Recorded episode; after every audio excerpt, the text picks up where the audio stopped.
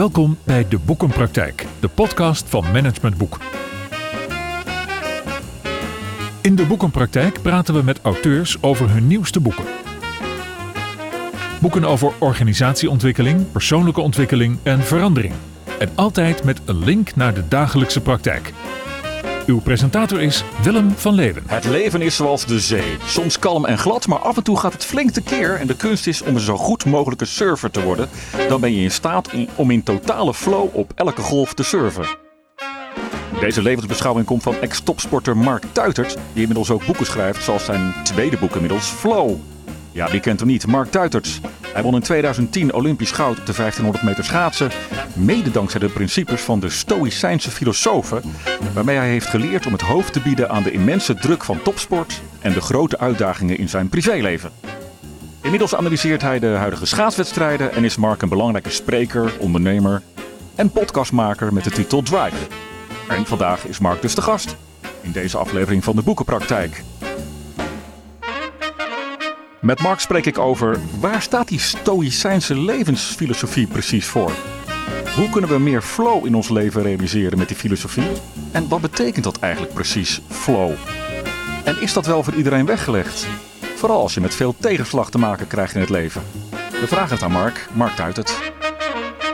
Wat doet een stoïcijnse ZZP'er zoal in zijn leven? Die is vooral bezig met uh, zijn klussen zo goed mogelijk uit te voeren. um, nee, er zijn natuurlijk, hè, ik geef voorbeelden van allemaal mensen die aan het, uh, aan het werk zijn. We zijn natuurlijk heel erg resultaatgericht. Mm -hmm. Bezig met, uh, nou ja, ik een gouden medaille als sporter.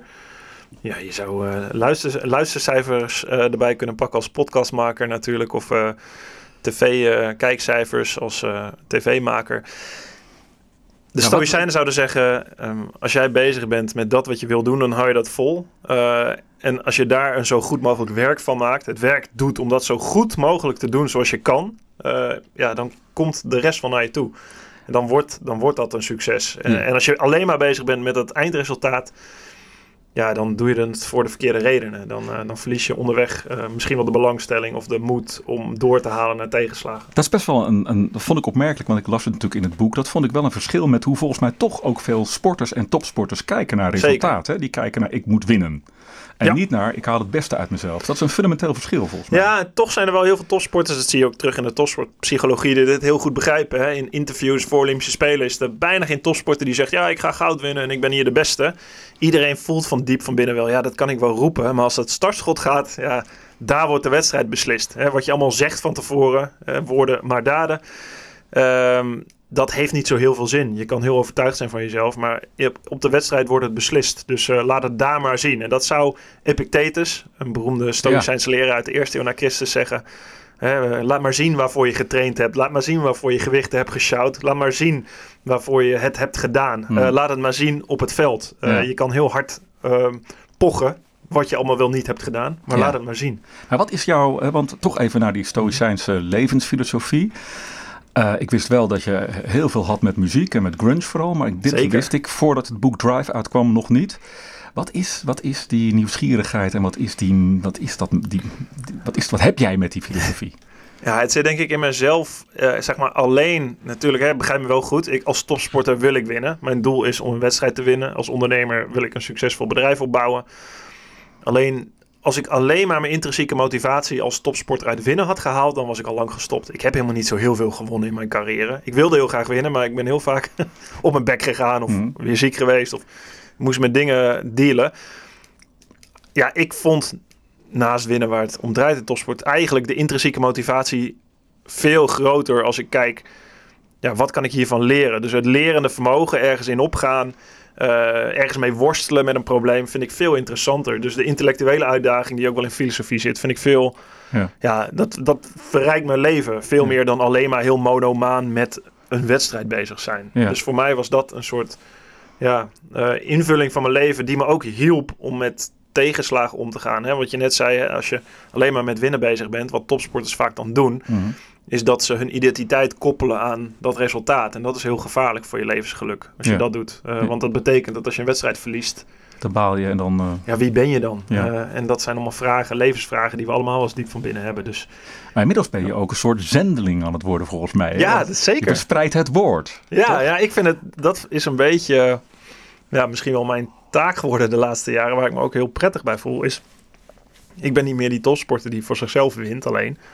Ik wil de brug zijn naar ideeën, naar inspiratie, Ja. zodat andere mensen daar ook kennis van kunnen nemen. En of je daar wel of iets, niet, iets mee doet, dat, eh, dat is niet aan mij. Dat is lekker, dat moet je zelf uitvogelen en doen. Doe dat. Dat is denk ik heel waardevol. Mhm. En zo omschrijf ik het ook in Flow in mijn nieuwste boek. Ja, dat is voor mij eh, de waarde. De, de waarde, de inspiratie die in verhalen zitten, die in filosofie zitten, die wil ik tot leven laten komen. En ja, in die zin ben ik misschien wel een soort zendeling. Ja. Ja, want je noemt dit boek zelfs een handleiding voor het leven. Dat klinkt best ambitieus en hoogdravend, toch? Ja, zeker. Je mag de lat hoog leggen. Ja, wat ik daarmee bedoel is eigenlijk die principes uit de Stoïcijnse filosofie. eh, Ik noemde tien eh, in, in mijn boek. Ja, die kun je eigenlijk niet los van elkaar zien. Het is eigenlijk, dat is, vind ik het leuke van de Stoïcijnse filosofie. Hè? Eh, Griekse school van filosofie, 300 voor Christus ontstaan. Het is een integrale filosofie. Dus alle principes komen eigenlijk bij elkaar tot één levensfilosofie. Ja. En dat probeer ik in mijn boek aan te tonen. Er staan naast het verhaal ook tien trainingen in. Als je die tien trainingen doet, ja, dan probeer ik je mee te geven dat je uit alle trainingen van ieder principe dus een zinnetje kan overhouden. En als je die zinnen aan elkaar plakt aan het einde van het boek, dan heb je een soort ja, A4'tje van jouw levensfilosofie. En ik denk dat dat heel waardevol is voor mensen. Ja. Richting vinden in je leven. Ja, je, we hebben allemaal een levensfilosofie. Ja. Eh, of we het nou weten of niet, of we er bewust van zijn of niet. Ik probeer er iets bewuster van te maken. En een klein beetje inspiratie van de Stoïcijnen erin te stoppen. Want ik denk dat voor mij is dat de meest waardevolle levensfilosofie. Ja, ja. Wat betekent een leven in flow voor jou? Want dit boek is niet voor niets getiteld Flow. Ja. Nou, het is een, wat het niet is, is de flow die je in een sportwedstrijd ervaart. Hè, dat Mhm. alles eh, in één keer lukt. Die heb ik ervaren hoor, in Vancouver. Het is ook niet eh, op een bounty-eiland liggen met een cocktail in je hand de hele dag. Het is meer de, op de tweesprong staan in je leven. En aan de ene kant misschien wel de makkelijkere weg kiezen. Zoals Heracles en de Griekse mythologie zo mooi moest kiezen. Hè, de ene, ene kant de makkelijke weg, de andere kant de weg vol uitdagingen, vol obstakels. Ja. Maar dat is zeg maar meer de heldhaftige weg. Mhm. Ja, en die bepleit ik eigenlijk in flow. Dus flow is niet dat alles vanzelf gaat. Flow is je worstelt met problemen, je hebt uitdagingen, je wordt getest op je innerlijke instelling. En ja, dat is voor jou de manier om flow te vinden. Als je daar doorheen komt, dan sterk je jezelf. Dan weet je beter wat je wil in je leven. Dan kom je beter door ja, alle uitdagingen die voor je voeten worden geworpen heen. En dat is voor mij flow. Dus dat duurt ook je hele leven. Het is niet eh, kabbelend. Het is eh, op een hoge golf inderdaad, zoals ik al zei, als die, als die surfer die er af en toe vanaf dondert en in de branding ge- gespoeld wordt, ja. maar weer opstaat en weer op die golf verder gaat. Ja. Dat is voor mij flow. Want als je die tien trainingen, zoals je zo mooi zegt, op basis van die tien thema's eh, eh, hebt gevolgd, dan heb je je, je levensfilosofie eigenlijk beschreven. Ja. Maar dan, dan heb je nog niks, behalve dat er iets op papier staat natuurlijk. Het gaat om het, het, het, het daadwerkelijk doorleven. Nou, dat laatste eh, principe is daden. Hè. Laat Ja. je, als je je leven wilt laten stromen, dan, eh, ja, dan, dan, dan moet je uiteindelijk actie ondernemen. Dus Stoïcijnen zouden zeggen, dat wat aan jou is, is je innerlijke instelling. Dus niet het resultaat van iets wat je onderneemt, maar de instelling waarmee je iets onderneemt. Eh, en wat aan jou is om die instelling te verkiezen, is daden en acties.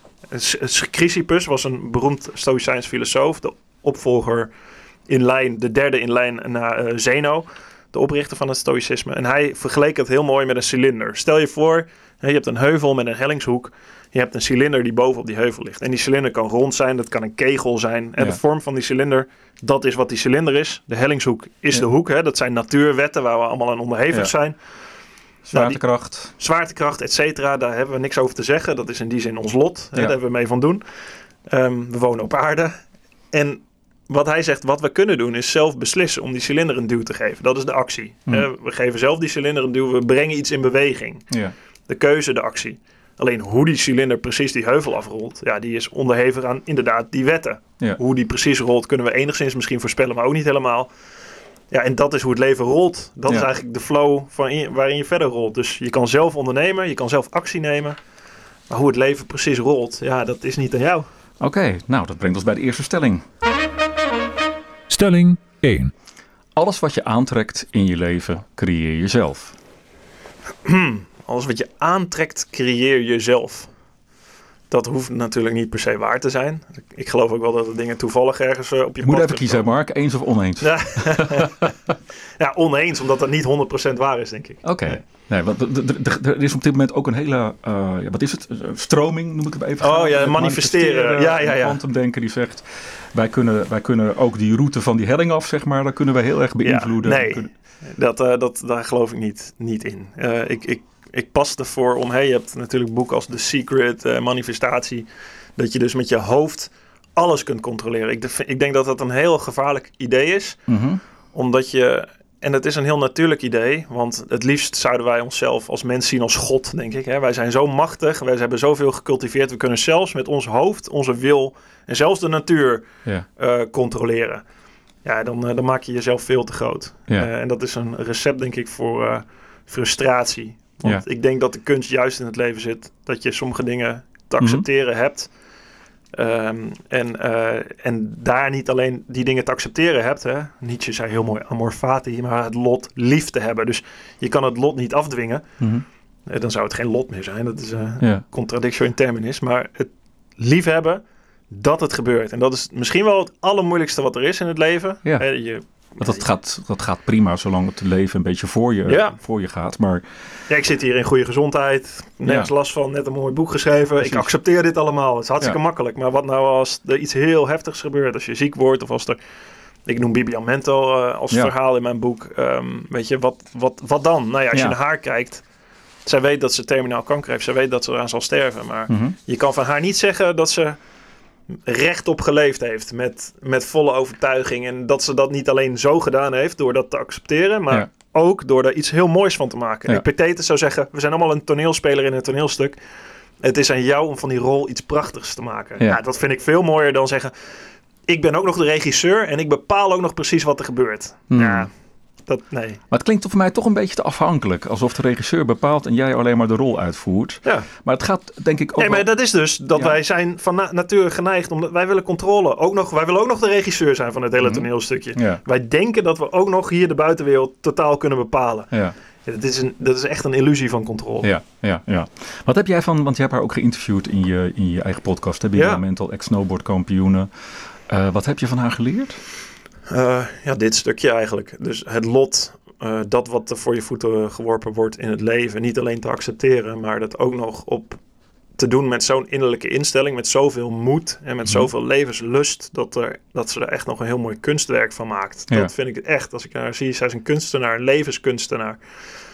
Dat heb ik echt van haar geleerd. Dus Ja. wat, wat er ook voor mijn voeten geworpen wordt, als ik, als ik het kan aanschouwen en lief kan hebben met de instelling van Bibian Mentel, dan, eh, Oh, ja, ja. dan heb ik het. eh, ik denk niet dat ik veel meer voor de rest nodig heb nog in mijn leven dan. Dat, Nee. dat is een beetje de levenskunst die Ja. heel veel filosofen ook naast de Stoïcijnen waarderen. Ja. Van Nietzsche tot Camus tot, tot een heel contingent Stoïcijnen.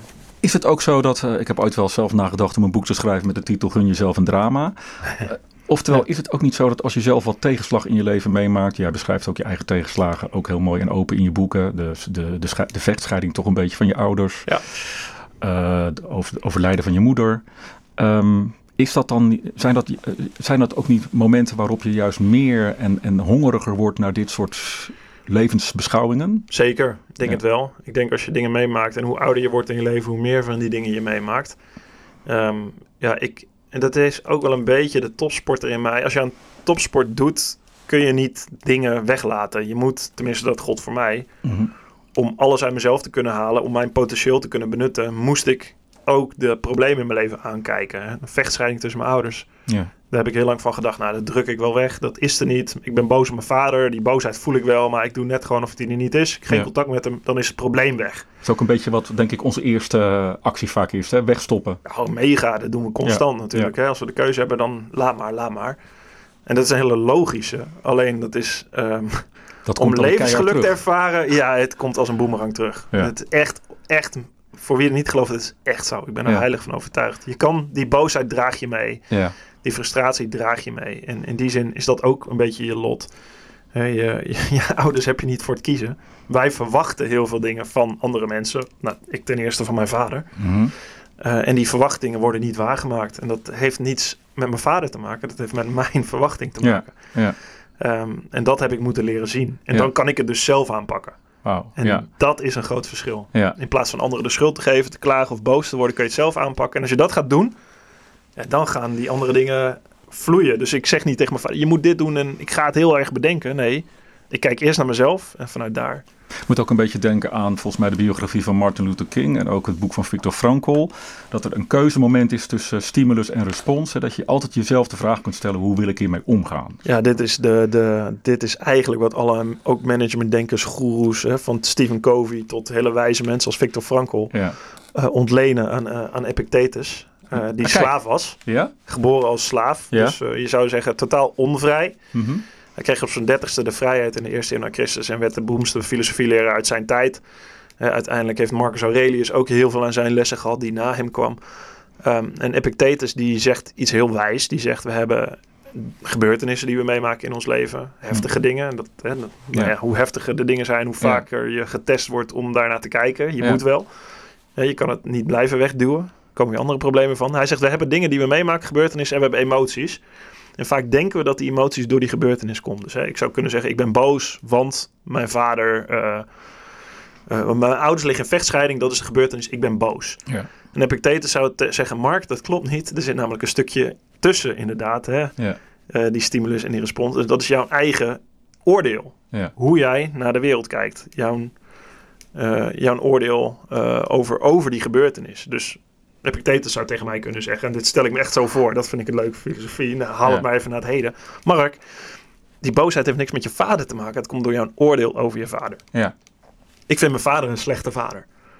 Nou, dan kun je dat oordeel bevragen. Waarom is dat? En heb je wel eens nagedacht of jij een betere vader bent over 20, 30 jaar? Hè? Eh, wees eens iets nederiger. Ja. Weet je hoe het voelt om zes jaar lang geen contact te hebben met je drie zoons? Wat mijn vader ervoer. Dus ja, weet je dat wel? Nee, en als je daarbij nadenkt, nee, dat weet ik helemaal niet. Nou, hoe kom ik erachter? Ik kan mijn vader bellen en vragen hoe het voor hem is. Ja. Dat is super moeilijk, hè? Ja, dat is, ja. dat, Nou, dat natuurlijk eh, eh, wat je ook beschrijft, hè? Dat is de Socratische methode, dat je jezelf ook bevraagt. Hè? Eh, oordeelloos bevraagt. Dus dat je nieuwsgierig bent eigenlijk naar je eigen gedachten. Dus als je je vader veroordeelt, even in dit voorbeeld, dat je op zoek gaat naar waarom denk ik eigenlijk zo. Zo, zo probeer ik het even voor me te zien. Ja, heel veel mensen doen dat natuurlijk niet. Hè? Die blijven hangen in eh, het ligt aan jou. Eh, Ja, jij- als, ik naar mijn va- ja, als ik naar mijn vader zou gaan en zou zeggen: Hé, hey, eh, Eikel, waarom heb je dat gedaan? Ja. Ja, dat is een en al oordeel. Wat Ja. denk je wat hij gaat zeggen? Denk je dan dat hij oprecht de vrijheid voelt om zijn gevoel te uiten naar mij toe? Nee, natuurlijk niet. Nee. Dus als ik hem vraag: Hey pap, hoe is het met je? En laten we weer contact herstellen. En je hoeft helemaal niet, ook niet in een Socratisch gesprek, meteen een antwoord ergens op te formuleren. nee. Je maakt contact, oprecht contact, hè, zonder oordeel. Dat is fijner als je echt oprecht contact maakt zonder dat er niks tussen ligt. En er ligt bij mijn vader en mij natuurlijk heel veel tussen. Maar dat gaat gaandeweg. En als je oprecht vragen stelt van hoe is het met jou? En mijn vader begint over te vertellen. Ja, dan herstelt dat contact zich. En dan leer je dat je daar die, die oordelen helemaal niet nodig hebt. En als je het van de andere kant hoort, dat verhaal, denk je, oh, dan word je milder. Eerst in je oordeel. En dan laatste stapje was voor mij echt mijn oordeel gewoon helemaal overboord gooien. Mhm. Dan denk je, ja, dit is mijn vader. Dit is mijn lot. Eh, hij, hij heeft zijn lot met alle Ja. dingen die hij mee heeft gemaakt. Dat heb ik heel erg geleerd van Els van Stijn, die ik ook in mijn boek noem in, in datzelfde hoofdstuk. Hè, de familietherapeuten, die met familiesystemen heel veel werkt. Van En, haar eh, boek De Fontein. Ja. van het boek De Fontein, goede vriendin van me. En, en zij zegt dat heel mooi. En dat heb ik ook moeten leren om zo te zien. Weet je, dat is ook het lot wat je hebt te accepteren. En jouw ouder, mijn vader, heeft dat ook. En meer, hoe meer ik hem ga begrijpen en contact weer maak, echt contact, Mhm. zonder dat oordeel, hoe meer die boosheid verdwijnt. Dus Ja. ik denk, ja, dat is handig. Die boosheid zit dus... Ik hou die zelf vast in mijn oordeel. Ja. En dat voelt veilig. Dat voelt fijn. Ja. Dat is misschien... Ligt daar wel pijn onder, verdriet onder. En ja, daar kom ik liever niet.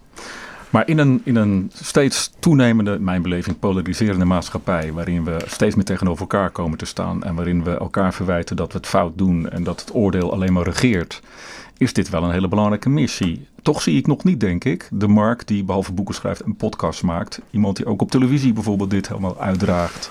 Nee, ik zou, ik, misschien idealiter zou ik wel eh, een, een podcastserie of misschien wel een tv-programma willen hebben met een Socratisch gesprek om daar wel achter te komen. Dat lijkt Ja. me heel mooi, ja. ja. Ja. Maar ik heb heel veel dingen... Polak misschien een keer op zondag in dat filosofische quintet aanschuiven of zo. Nou ja, het is, ik denk wel dat we daar meer naar op zoek... En ik weet hoe media werkt hè, en dat is misschien ook wel wat me een beetje ervan weerhoudt. Daarom doe ik het via mijn eigen podcast. Mhm. Ehm, ja, ik, kom, ik word ook wel eens uitgenodigd voor praatprogramma's. Hè. Ik ben ook analist bij de NOS voor tv en dan moet ik het schaatsen verslaan. Ja, als ik iets van de bondscoach vind, dan roep ik dat. Dat is mijn taak. Hè. Ja. Dat, dat, dat is helder, dat is duidelijk. Dus tv werkt ook met confrontatie. Topsport werkt ook in confrontatie. Eh, alleen ik denk wel dat we heel erg goed moeten beseffen dat dat niet een zoektocht is naar begrip. Dat is Mhm. gewoon een ventilatie van mening, mening, Maar hoe kijkt een stoïcijnse filosofie daar? Want ik, je zet het toch een beetje vast in een format van ja, zo werkt het nou eenmaal in die tv-wereld. Nou, eh, ik, ik, kijk er zo naar. Ik probeer het met mijn podcast te doen. Hè. Wij hebben het hier, dat vind ik het mooie van podcasts of van diepe gesprekken. Of, eh, of, of Ja. ehm, nou ja, dat, die heb je ook op tv natuurlijk. Hè. Zomergasten, drie uur durende conversaties. Ehm, boeken die ik erover schrijf. Dus ik kan het via boeken doen, via podcasts. Ehm, en ik heb niet echt de illusie dat dit in een praatprogramma of in een nieuwskop Mhm. ehm, een item wordt. Het is een beetje tegengesteld in elkaar, aan elkaar, want je hebt er de tijd voor nodig. Je Ja. hebt oprecht interesse nodig. Ja. Het is niet een format wat je in een kwartiertje lanceert of eh, in een 10 minuten soundclips eh, samenvat. Nee. Maar het zou denk ik, maar goed, dan ga ik ook creëren. Het zou heel mooi zijn om een uur, anderhalf uur Mark Tuitert op televisie te interviewen. En veel meer over deze levensbeschouwing te weten te komen. Met misschien afgewisseld met wat mooie sportbeelden. Ja, In plaats van alleen maar dat snelle kwartiertje waarin je die bondscoach eh een veeg om. oh nee, absoluut. absoluut. Dat, eh, dat de diepere inhoud en de diepere laag ergens achter zoeken, dat, eh, dat vind ik heel, heel erg leuk. En daar hebben we gelukkig boeken voor. Hè. Daar hebben de Stoïcijnen ook nog voor. De, de originele Griekse denkers. Die boeken hebben we tot onze beschikking. Dus het is er allemaal voor ons. We moeten er alleen ons in gaan verdiepen. En dat is denk ik de, de, de, de slag die iedereen zelf kan maken. Je, je kan je erin verdiepen en een Socratisch gesprek kun je gewoon leren. Dus gewoon een gesprekstechniek. Ja. Ehm, eh, nadenken over je emoties, daar kun je de tijd voor nemen en op Ja. reflecteren. Je, uiteindelijk moet je het gewoon zelf doen. Ja. Dan kun je daar zelf mee aan de slag gaan. En misschien heb je een handreiking nodig met een boek of met een podcast. Of, Nou, dat vind ik wel heel mooi aan deze twee boeken. Hè, want eh, je bent natuurlijk begonnen met Drive, waarin je die tien principes nog eens een keer goed uiteenzet. En dit is eigenlijk meer een soort van, als ik het zo mag zeggen, werkboekje, flow. Hè, waarin je veel meer die trainingachtige eh, opdrachten geeft. Ja. Daarmee ge- maak je wel een begin met mensen bewust te maken van, hey, ik kan mijn eigen levensfilosofie schrijven en daarna gaan handelen. Ja, ik krijg eh, ook, ook met, hè, ik, ik geef veel presentaties voor organisaties, bedrijven en, eh, en ook met boeken. En hoe, hoeveel reactie ik daarna terugkrijg is super mooi. Weet je, dat gaat helemaal niet om gouden medailles of om sportief succes. Het gaat meer om fuck hoe. Hoe ga ik om met het feit... Ik heb ook wel vaders die naar me toe komen. Ik heb mijn kind zo lang niet gezien. Hoe kan ik daar het beste mee omgaan? Of Ja. een, een, een laatst nog op, een- op een VWO-klas waar ik sprak... kwam een jongen naar me toe van... Ja, mijn vader is zwaar depressief. En ik vraag, ja, hoe? ver- hoe weet je, nou ja, hij heeft Wat twee, zeg- twee pogingen gedaan. Ja. Nou ja, dan, hij heeft twee pogingen. Nou, dat weet ik. ja. Ik weet dat, hè. Mijn moeder eh, Ja. heeft zichzelf van het leven beroofd. Dus ik weet, eh, ik weet, eh, ik weet hoe heftig zo'n situatie is. Wat ik dan zeg is... eh, ja, dit is mijn eigen ervaring. Is ehm, hoe, tegen, tegen zo'n jongen... jij kan niet eh, de pijn of het lot of het verdriet van je vader op je nemen. En dat, dat is als kind, wil je dat zo graag. Je wil Ja. niet dat je ouders lijden. Je wil, eh, dus dat is heel moeilijk om te accepteren. Ik zeg, dat is niet van jou, dat is van je vader. Probeer dat zo te zien. Probeer dat los van elkaar te zien. En je kan ook van je vader houden met dat erbij. Ja. Hè, dat is, het maakt hem geen minder mens. Het maakt hem niet slecht. Hij heeft gewoon het ergens heel moeilijk mee. En Ja. dat is van hem. Dat is niet van jou, dat is van hem. Dus probeer het daar te laten. Help. In die zin kun je hem niet helpen. Nee. Wat je wel kan doen is zo naar je vader te kijken dat je van hem houdt met alles wat daarbij hoort. Dus je kan hem wel lief hebben. Mhm. Ook als hij depressief is. Ook als hij misschien niet meer wil. Ja. Maar je kan hem niet redden. Nee. Ja, en dat is natuurlijk, eh, ja, mijn ervaring werkt dat zo. Alleen dat is natuurlijk ontzettend, een- ja, ook een hele trieste en verschrikkelijke boodschap. Ja. Maar ik denk wel dat het de realiteit is van het leven waar je in staat. En als ik, ja, als ik zo iemand eh, net even kan helpen of net een advies kan geven waarvan die, waar die iets mee kan, Ja. ja, dan is het voor mij geslaagd. Ja, en is het dan, misschien heel confronterend wat ik nu zeg hoor, maar is het dan ook liefhebben van iemand om iemand ook het, de dood te gunnen, als iemand daar naartoe wil, zeg maar? Ja, ik, ik- niemand wil echt dood. Hè? Ook Nee. niet iemand die zwaar depressief is, denk ik. Eh, alleen ja, het leven is soms, soms te zwaar voor bepaalde mensen. En daar kunnen ze doorheen komen, Mhm. godzijdank. Hè? Er zijn zoek professionele hulp. Er zijn mensen die, die echt inzichten kunnen geven. En ik ken genoeg mensen die ook zo dachten en daar, eh, daarmee dealen. En daar op een goede manier mee delen. Ook al vallen ze soms terug. Dus daar zijn oplossingen voor. Dat kan. Dus help. En, en, en probeer die weg te vinden en te zoeken. Maar ja, in ultimo, ehm, is het wel iets wat jij hebt te accepteren als kind van je, van je ouders of, of richting iemand anders. Het is niet aan jou, het is de keuze van iemand anders. Ja, en daar hebben de Stoïcijnen ook veel over geschreven, over de dood. Ja. Ehm, we drukken dat ook weg. En dat is ook gewoon iets wat in ons dagelijks leven eigenlijk voorkomt. Hoe wij naar de dood kijken bepaalt heel erg hoe we in het leven staan. Ja. En dat is, ehm, ja, dat is een zoektocht. Ja. Ik ga een raar bruggetje maken, maar we hebben ook altijd in, de, in deze podcast een boekentip. Wat zou Ja. overigens, heb jij nog een boekentip naast de boeken die je natuurlijk zelf hebt gemaakt? Wat, Ja, naast mijn eigen boeken. Ja, ik, ik zeg altijd begin bij de, bij de bron. Eh, lees de overpeinzingen van Marcus Aurelius. eh, de colleges eh, van Epictetus. De brieven aan Lucilius van Seneca. Is dat een beetje leesbaar trouwens, of niet? De een is leesbaarder dan de ander. De colleges van, van, van Epictetus zijn wat lastiger, denk ik. Ehm, je hebt ook nog het zakboekje. Dat is eigenlijk een samenvatting van die principes. Ja, een Seneca schrijft meer als een romanschrijver. Dat, dat, dat, dat, dat zijn echt meer verhalen. Ja. Epictetus en Marcus Aurelius helemaal, dat zijn meer kleine, korte gedachten. Hm. Ehm, dus verwacht dat, kleine, korte gedachten. En je hebt ook hele mooie boeken hoor, eh, die niet over het stoïcisme gaan, maar heel gaaf zijn natuurlijk. Eh, jij noemde Friktor Frankl al. eh, ja, geweldig boek. die, die heeft een geweldig boek geschreven. En nou ja, ik, wat ik eigenlijk met Flow doe, en dat is daarom de opvolger van Drive die ik wilde schrijven. Ik probeer ieder principe in te luiden met verhalen.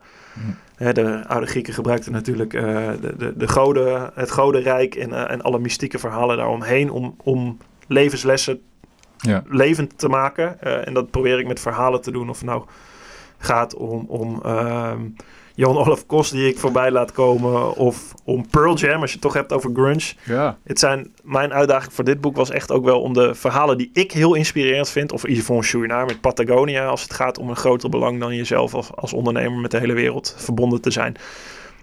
Dat zijn verhalen waar ik, die niet per se stoïcijns zijn, maar waar die principes in doorschijnen. En Ja. die ik heel inspirerend vind en die mij weer aan het nadenken zetten over die- deze dingen. ja, maar al die voorbeelden vind ik ook, ma- maakt het A gewoon prettiger leesbaar. Want het wordt, het, het wordt ver, een verpersoonlijking van een Ja. thema.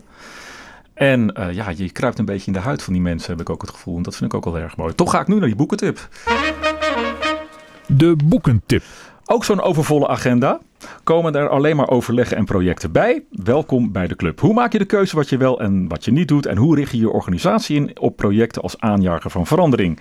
Patrick Davidson, auteur van boeken als Teaming en Werkvuur, geeft je in deze boekentip een prikkelende en pragmatische leestip mee. Naar aanleiding van het boek The Project Management Handbook van Antonio Nito Rodriguez.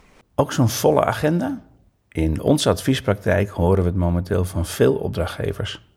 Er komen altijd overleggen bij en er komen ook alleen maar projecten bij. Nog voordat andere projecten goed en wel zijn afgerond. En lang niet elk project slaagt natuurlijk. Nou, goed nieuws. Als je daar echt iets aan wilt doen, dan zijn er diverse goede boeken die ik je kan aanraden. Zoals in eigen land het boek Stop van Marije van den Berg uit 2020. Maar we gaan het nu hebben over de nieuwste van Antonio Nieto Rodriguez. Zelf benoemd wereldkampioen projectmanagement. Je kent hem wellicht van zijn artikel in de Harvard Business Review. De visie van Nieto Rodriguez op projecten, aanjagers van vernieuwing, die spreekt me aan. En je kent wellicht de verhouding van 80-20 tussen het runnen van de operatie en het vernieuwen via projecten. Die 80-20 zal volgens Nieto Rodriguez helemaal omdraaien. En volgens de Spaanse consultant zullen we dan ook vooral in projecten werkzaam zijn. Hoe dat kan? Nou, ontwikkelingen zoals AI en robots zullen in veel organisaties de operatie en dus ook de werkgelegenheid stap voor stap wegvagen. Terwijl er nog veel werk moet gebeuren. Het draait er dus om dat je klussen weet te klaren. Of zoals hij het noemt, succesvol werkt in projecten. Veel organisaties zijn daar nog niet op ingesteld, zo meent hij. Zo is er in veel organisaties wel een Chief Operations Officer, maar geen Chief Projects Officer. En het vergt natuurlijk dat je goed kunt samenwerken en meteen kunt leveren, zoals Hans van der Loo en ik beschreven in het boek Teaming. Dat draait om slim samenwerken vanuit de klus die je te klaren hebt. Met starten, versnellen, stoppen als cruciale vaardigheden. En daarom zien we in de praktijk steeds vaker een nuttige en energieke stap voordat je een project start. Aldoende vaststellen of een idee of initiatief kansrijk genoeg is om uit te groeien tot een project. Spoiler alert, dat doe je niet door meteen een overleg in te plannen, want onze agenda's die zijn al vol genoeg. Lees daarom het boek van Nieto Rodriguez, de Project Management Handbook, en bepaal wat jouw visie op project is, zodat je straks na de zomervakantie je mensen en teams vol energie kunt laten werken aan wat echt belangrijk is voor de toekomst. En als bijvangst maak je vanzelf ruimte in je agenda's. Tot zover de boekentip van Patrick Davidson. Terug naar Mark Tuitert. Um, eens even kijken, wanneer word jij uh, schaatscoach eigenlijk? En ga jij deze principes ook aan de, nou, aan de, aan de jonge talenten um, coachen en meegeven?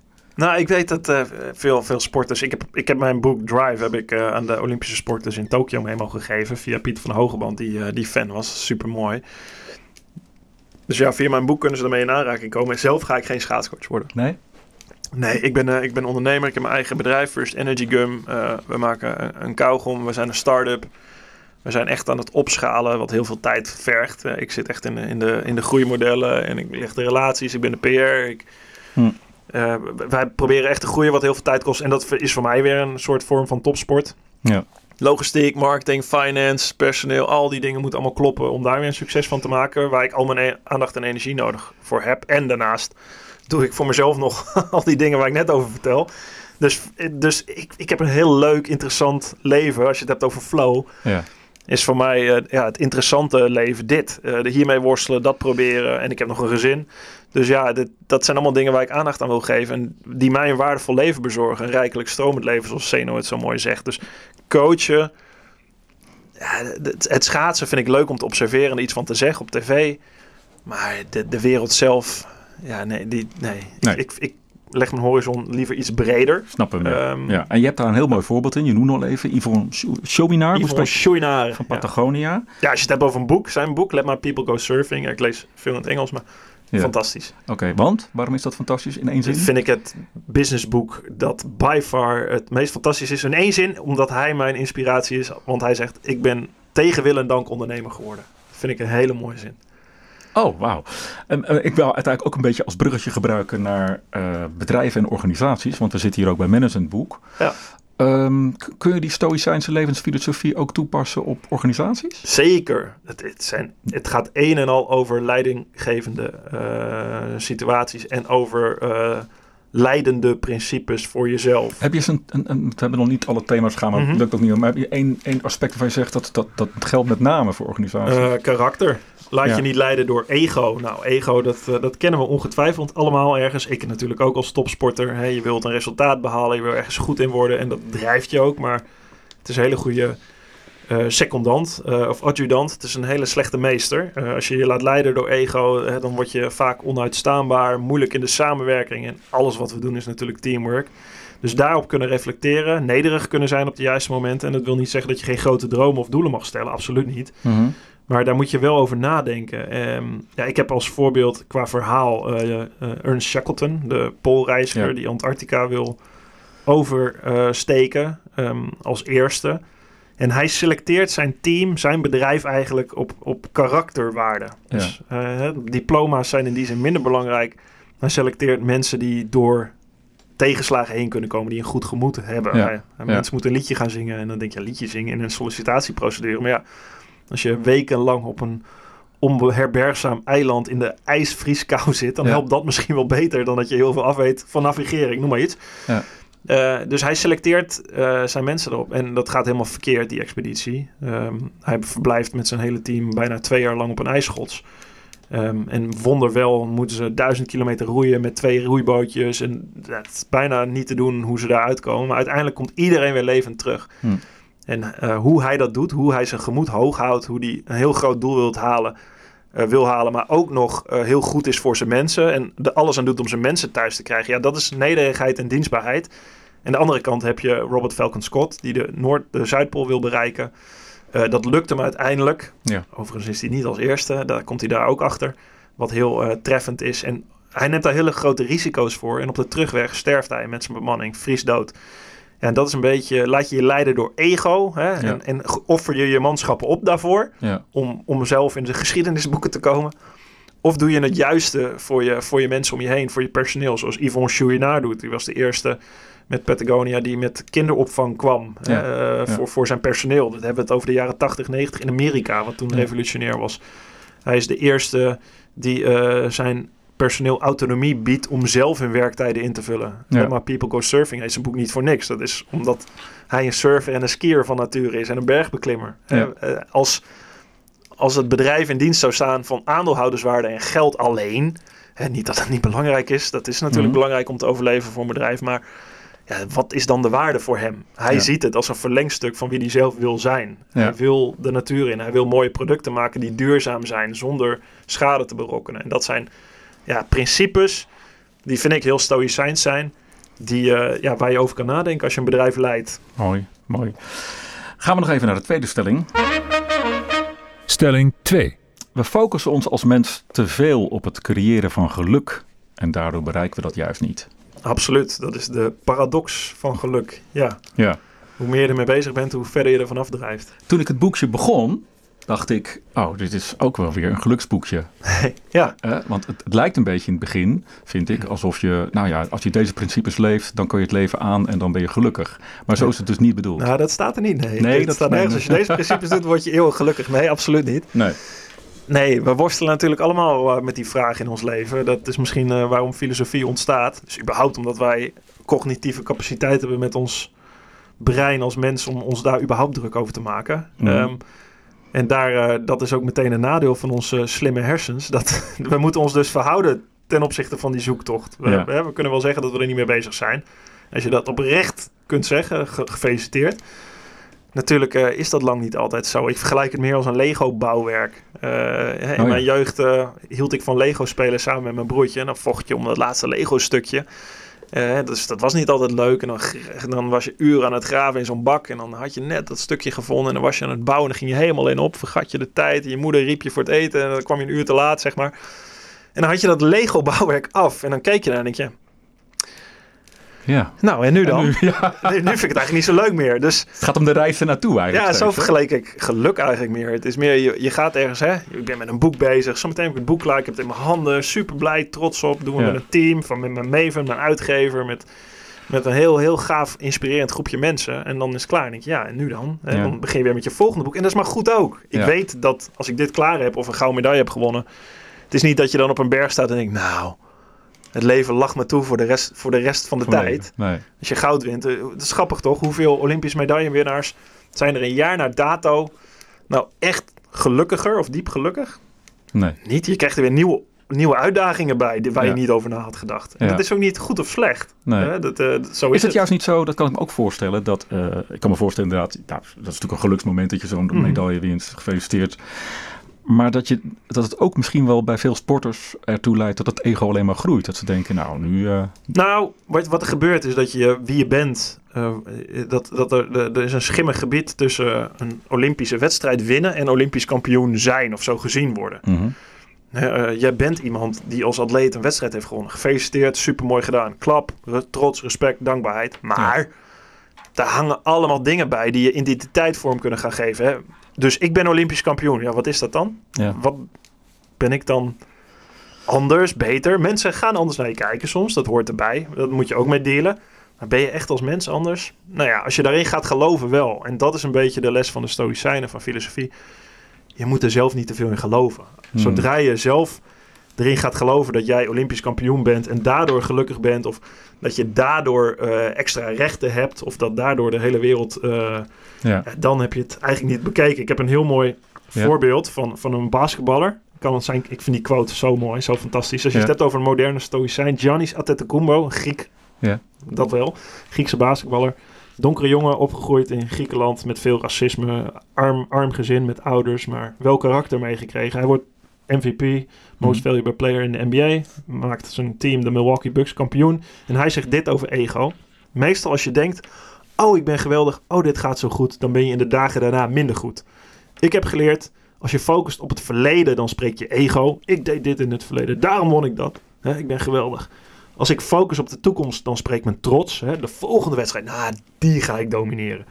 Ik probeer daarom altijd te focussen op dit moment. Dat is nederigheid. Dat is geen verwachting hebben, maar uit het veld opstappen, van het spel genieten en op een hoog niveau spelen. Dat is de kunst die ik heb proberen te beheersen. En het werkt. in het hier en nu. Ja, in het hier en nu zijn. Dus dat vereist dat je je ego parkeert. Wauw. Ehm, is er, eh, even nog naar die uh, liefde voor muziek en Pearl Jam. Ik ben er zelf ook enorm liefhebber van, maar ik wil het niet alleen maar focussen op Pearl Jam. Maar is er ook een, een, bepaald muzieknummer van je zegt dat, als je naar die tekst luistert, dat gaat eigenlijk ook over, dit, over deze levensfilosofie? Uh, ja, ja, dat, dat, dat, ja, ik had een nummer wat ik altijd luisterde voor wedstrijden. Dat is 46 and 2 van Tool. Dat is een, uh, ja, een prog-rock slash metal band uit Amerika. Staan ze nog eigenlijk? Zeker. Oh. Ja, ja, ja. Het treden de laatste twee jaar heb ik ze twee keer gezien. En dat is uniek, want soms treden ze 15 jaar lang niet op. Hmm. en dat is een van mijn favoriete bands. Uh, dat gaat over uh, ja, door je schaduw stappen eigenlijk. Stepping through my shadow, coming out the other side, 46 and 2 ahead of me. Dus uh, James Maynard, de zanger, zingt, en dat zo is de hele opbouw van het nummer eigenlijk over wat er gebeurt als je door die pijn door die schaduwkant. Hè. We hebben allemaal onze demonen, onze gekke, rare, fratsen, gedachten, onze mindere kanten waar we niet van houden. Hij zei ja, en die tegenslagen. Hij is eigenlijk, ja, als je daardoor heen kunt kijken, hè, dus een ego, hè, om je daar weer even op aan te halen, mhm. is ook vaak een muur die je bouwt tegen pijn, tegen verlies, tegen verdriet. Hè. Dan zijn we liever boos of liever ja, zetten we daar frustraties of geven iemand anders de schuld, uh, of de wereld de schuld, of jezelf de schuld. Ja, de Stoïcijnen zouden zeggen, ja, dat is nutteloos, dat moet je niet doen. Uh, hier, hier, ligt de weg. Is die makkelijk? Nee. Hè? Dan gaan we weer op die splitsing van ja. Heracles. Nee, dit is de moeilijke weg. Dit is de schaduwkant. Uh, er zitten gedrochte monsters, er zit van alles. Ja. Maar neem die weg, ga er doorheen. Uh, en daar leer je ontzettend veel van. Dat is de waardevolle weg. Dat is misschien wel de heldhaftige, de moedige weg. Um, en misschien niet de rechtstreeks eerst verkozen weg, maar wel de ja, de, de weg, denk ik, die uiteindelijk de meest gelukkige weg is. Omdat dat, en niet omdat hij happy en vrolijk altijd is, maar juist omdat hij alles van het leven omvat. De hoge pieken en de diepe dalen. Hm. Derde stelling. Stelling 3. Het leven is in de kern voor ons en niet tegen ons. Ja, ja. Met alle tegenslagen eigenlijk die je net al zei. Het monster in de bek kijken. Ja. Het ondergaan, het lot. Ja, ik denk dat het. Um... Maar dat betekent niet op de bank gaan zitten en zeggen het overkomt allemaal wel. Nee, absoluut niet. De Stoïcijnen zijn de eerste die, uh, die eh, opkomen voor uh, die moedig handelen, die rechtvaardig handelen, die gedisciplineerd handelen, die wijs handelen. Hè? De vier kardinale deugden uit de klassieke filosofie. Dus het zijn niet mensen die apathisch achterover leunen. Hè. De kortste samenvatting van het stoïcisme is een beetje wat Covey uh, heeft over de cirkel van invloed. Wat is aan mm. jou, wat is niet aan jou. Dat onderscheid te maken, dat komt, van, komt ook van Epictetus trouwens. Ja. Uh, en dat is niet alleen stoïcisme. Het is niet mm. van, oh, dit is niet aan mij, dus uh, nou ja, ik kan er toch niks aan doen, laat maar. een stoïcijn zou verder kijken dan dat. daarom zijn het geïntegreerde levensprincipes. Dus je kan niet um, moedig handelen, maar onrechtvaardig handelen. Dat, is, dat, dat, dat kan niet. Die, die twee kun je, die gaan niet, die kun je niet los van elkaar zien. Dus een stoïcijn zou opkomen voor ongerechtigheid. Die zou zijn uh, mening laten horen. Die zou ergens in de gemeenschap staan. Mhm. En uh, zou zich heel goed beseffen dat het leven niet alleen om hem draait. Hè? Dus als je het hebt over die vraag net, het dilemma. Het is geen egoïstische zelfhulpfilosofie je staat in het leven, maar wij zijn sociale dieren met, die met andere mensen samenleven. Ja. Een stoïcijn genaamd Heracles, die leeft in de tweede eeuw Christus, zei dat heel mooi. Die had eigenlijk een, een, vorm, een model van cirkels. De eerste cirkel bij jezelf. Hè. We zijn natuurlijk verwant aan onszelf. We, moeten gewoon overleven als persoon. Dat is, hè, de stoïcijnen waren niet naïef. Dat, ja, dat is je eerste natuurlijke behoefte, logisch. Daaromheen je familie, vrienden, die zijn nauw verwant aan jou. Daarna je collega's misschien, of je dorp, of je land, je, de wereldbevolking. Uh, en dat zijn logisch niet dezelfde hiërarchieniveaus, maar de Stoïcijnen zouden zeggen: ja, probeer nou eens jezelf, hoe je naar jezelf kijkt en je familie, vrienden, probeer met die instelling eens naar andere mensen te kijken. Dus ontwikkel een instelling van welwillendheid naar andere mensen. Ja. ja. En dat geeft je waarde in je leven. Dus niet mensen van je afhouden en. Nogmaals, ze zijn niet naïef. Hè? Er zijn slechte mensen met, mensen met slechte bedoelingen. Die moet je absoluut van je afhouden. Maar je kan wel naar ze kijken met een gevoel van welwillendheid. Ja. En dat, die instelling helpt, denk ik, heel erg om meer ja, of betere sociale wezens te zijn die we allemaal zijn. Misschien ook in dat opzicht uh, de laatste vraag. Wie gun jij, ja, je kunt natuurlijk gewoon zeggen iedereen, maar wie gun jij, is er bijvoorbeeld een bekende Nederlander of zo over zegt, die gun ik met name dit boek? Oeh, nou ja, er zijn genoeg mensen die, uh, die met iets worstelen, of ze nou bekend zijn of niet. Ehm, nou, ik, ik denk wel wat ik, wat ik al zei eerder. Hè. Er, er zijn gewoon mensen die, die komen echt naar me toe, soms naar presentaties. En dan verwachten ze dat niet, dat ik het heb over best wel soms heftige levenservaringen. hè. Mhm. Dat gaat veel verder dan een gouden medaille of trainen. Ja. Ja, ik hoop dat, eh, dat, dat ik daar iets voor kan betekenen. Dat mensen ermee aan de slag kunnen.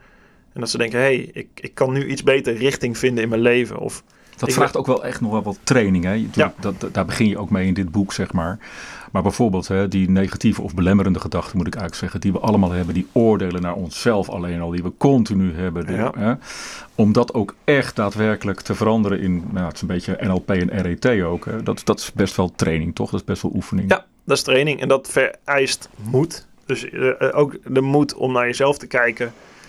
En eh, de moed om verder te kijken dan je eerste oordeel of de oppervlakte van een boosheid of een schuld geven aan of een oordeel op. Eh, maar daaronder kijken, Eh, iets dieper te graven zonder te oordelen. Dus ik, als, als mensen mijn boek lezen en daardoor een beter Socratisch gesprek op een Socratische manier met hun vrienden zouden hebben. Ja.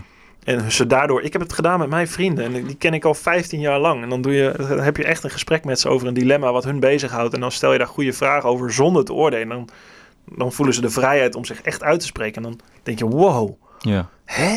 Denk je zo? Vind, oh, dat, dat Ja. is een soort... Het komt echt tot een verdieping en tot een... Ja, je, ja, je, Ja. je maakt een diepere connectie. Mijn, Ja. mijn kernwaarden zijn autonomie. Ik ben niet voor niks ondernemer geworden. Echt een diepe connectie, verbinding met andere mensen ervaren. En ik wil uitdagingen aangaan in mijn leven. Ja. En ja, die filosofie helpt mij hier heel erg bij. Dus als ik autonoom ben, moet ik zorgen dat mijn team, hè, of het nou mijn bedrijf is of andere mensen op de bagagedrager zitten. Het draait niet om mij alleen. Ja. Als ik die dingen wil doen in mijn leven, zoals Yvonne Chouinard dat mooi doet, dan heeft hij die mensen om zich heen nodig.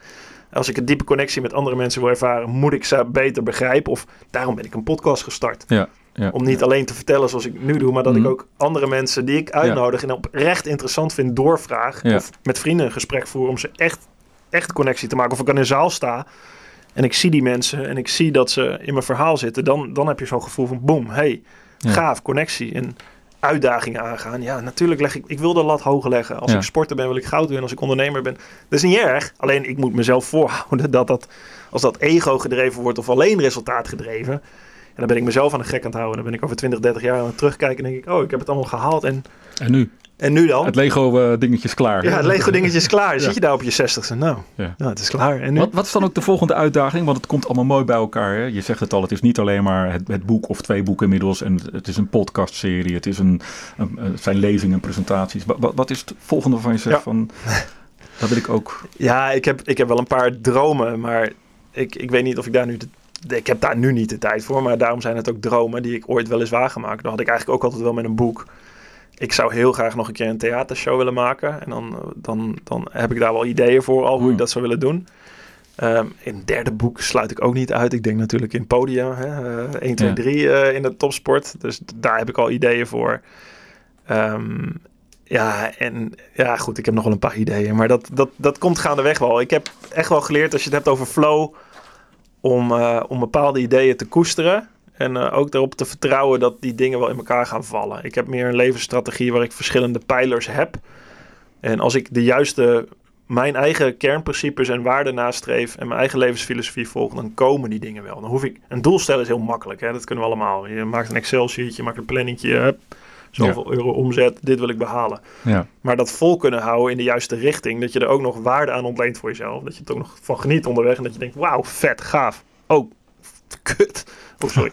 Een probleem. Hoe gaan Ja. we daarmee om? Ja. Ja. dat kan ook weer waardevol zijn. Dus ja, dat doorheen gaan, die worsteling doormaken. Ja, dat, eh, ja, dat vind ik het leuk in het leven. Daar word ik heel blij van. De worsteling doormaken is leuk. ja, Ja. ja. Ja, daar zit echt... Want weet je waarom? Omdat je... Als je ergens moeite voor moet doen, dan wordt het waardevol. Ja. Oh ja. Als je, als je Ja. juist dat maakt het waardevol. We we willen het liefst zien we het andersom. Denken, oh, het is waardevol als we het iets in onze handen hebben als bezit. Ja. Waar we voor hebben gewerkt. Als dat Lego bouwen. Nee, dat is niet waardevol. Nee. Waardevol is, is er heel veel moeite ergens voor doen. Ja. Ja. Want dat vereist dat je een keuze maakt. Dat vereist dat je een filosofie volgt. Dat vereist dat je ergens heel hard aan werkt. Ja. Ik heb ook een beetje college gekregen. Dat vind ik wel mooi. Ik zit echt genieten van je, want het is, er zit zoveel drive in en, en ook wel Ja, ik vind, ik vind die stoïcijn echt fantastisch. Ik druk gewoon op een knopje, het gaat aan hè, Ja, go. En toch zijn we aan het eind. Dankjewel Mark. Heel fijn dat je tijd hebt gemaakt om hier langs te komen. Zijn nieuwe boek Flow, het, eh, het is nu net uit. Het is nog warm eigenlijk. Eh, dankzij dit boek en het vorige van, van, van Mark, Drive, zijn we te veel meer te weten gekomen over de principes van de Stoïcijnse levensfilosofie. Maar vooral over de praktische toepassing daarvan. En hoe je dat dus ook echt kunt leven in het huidige leven. Ik verwijs jou als luisteraar van deze podcast heel graag naar de volgende aflevering. Krijg ik trouwens eh, het gesigneerde exemplaar zo meteen mee natuurlijk, toch? Uiteraard. Uiteraard. Oké, dankjewel. Ik verwijs jou als luisteraar van deze podcast heel graag naar de volgende aflevering. Die is over twee weken weer op alle grote podcastkanalen te vinden. Ook daarin spreken we weer met een auteur over zijn of haar opmerkelijk recent verschenen managementboek. En plotten we de strekking van het boek op een actuele casus uit de praktijk. Rest mij hartelijk te danken voor het beluisteren van deze podcast. Heb je vragen, opmerkingen of suggesties? Mail dat dan SVP naar info.managementboek.nl Tot zover de praktijk van boeken. Kijk voor meer afleveringen of een abonnement op de boekenpraktijk op managementboek.nl/slash podcast. Je vindt ons ook op Spotify, Apple Podcast, Google Podcast en Podimo. Hartelijk dank voor het luisteren en graag tot de volgende podcast.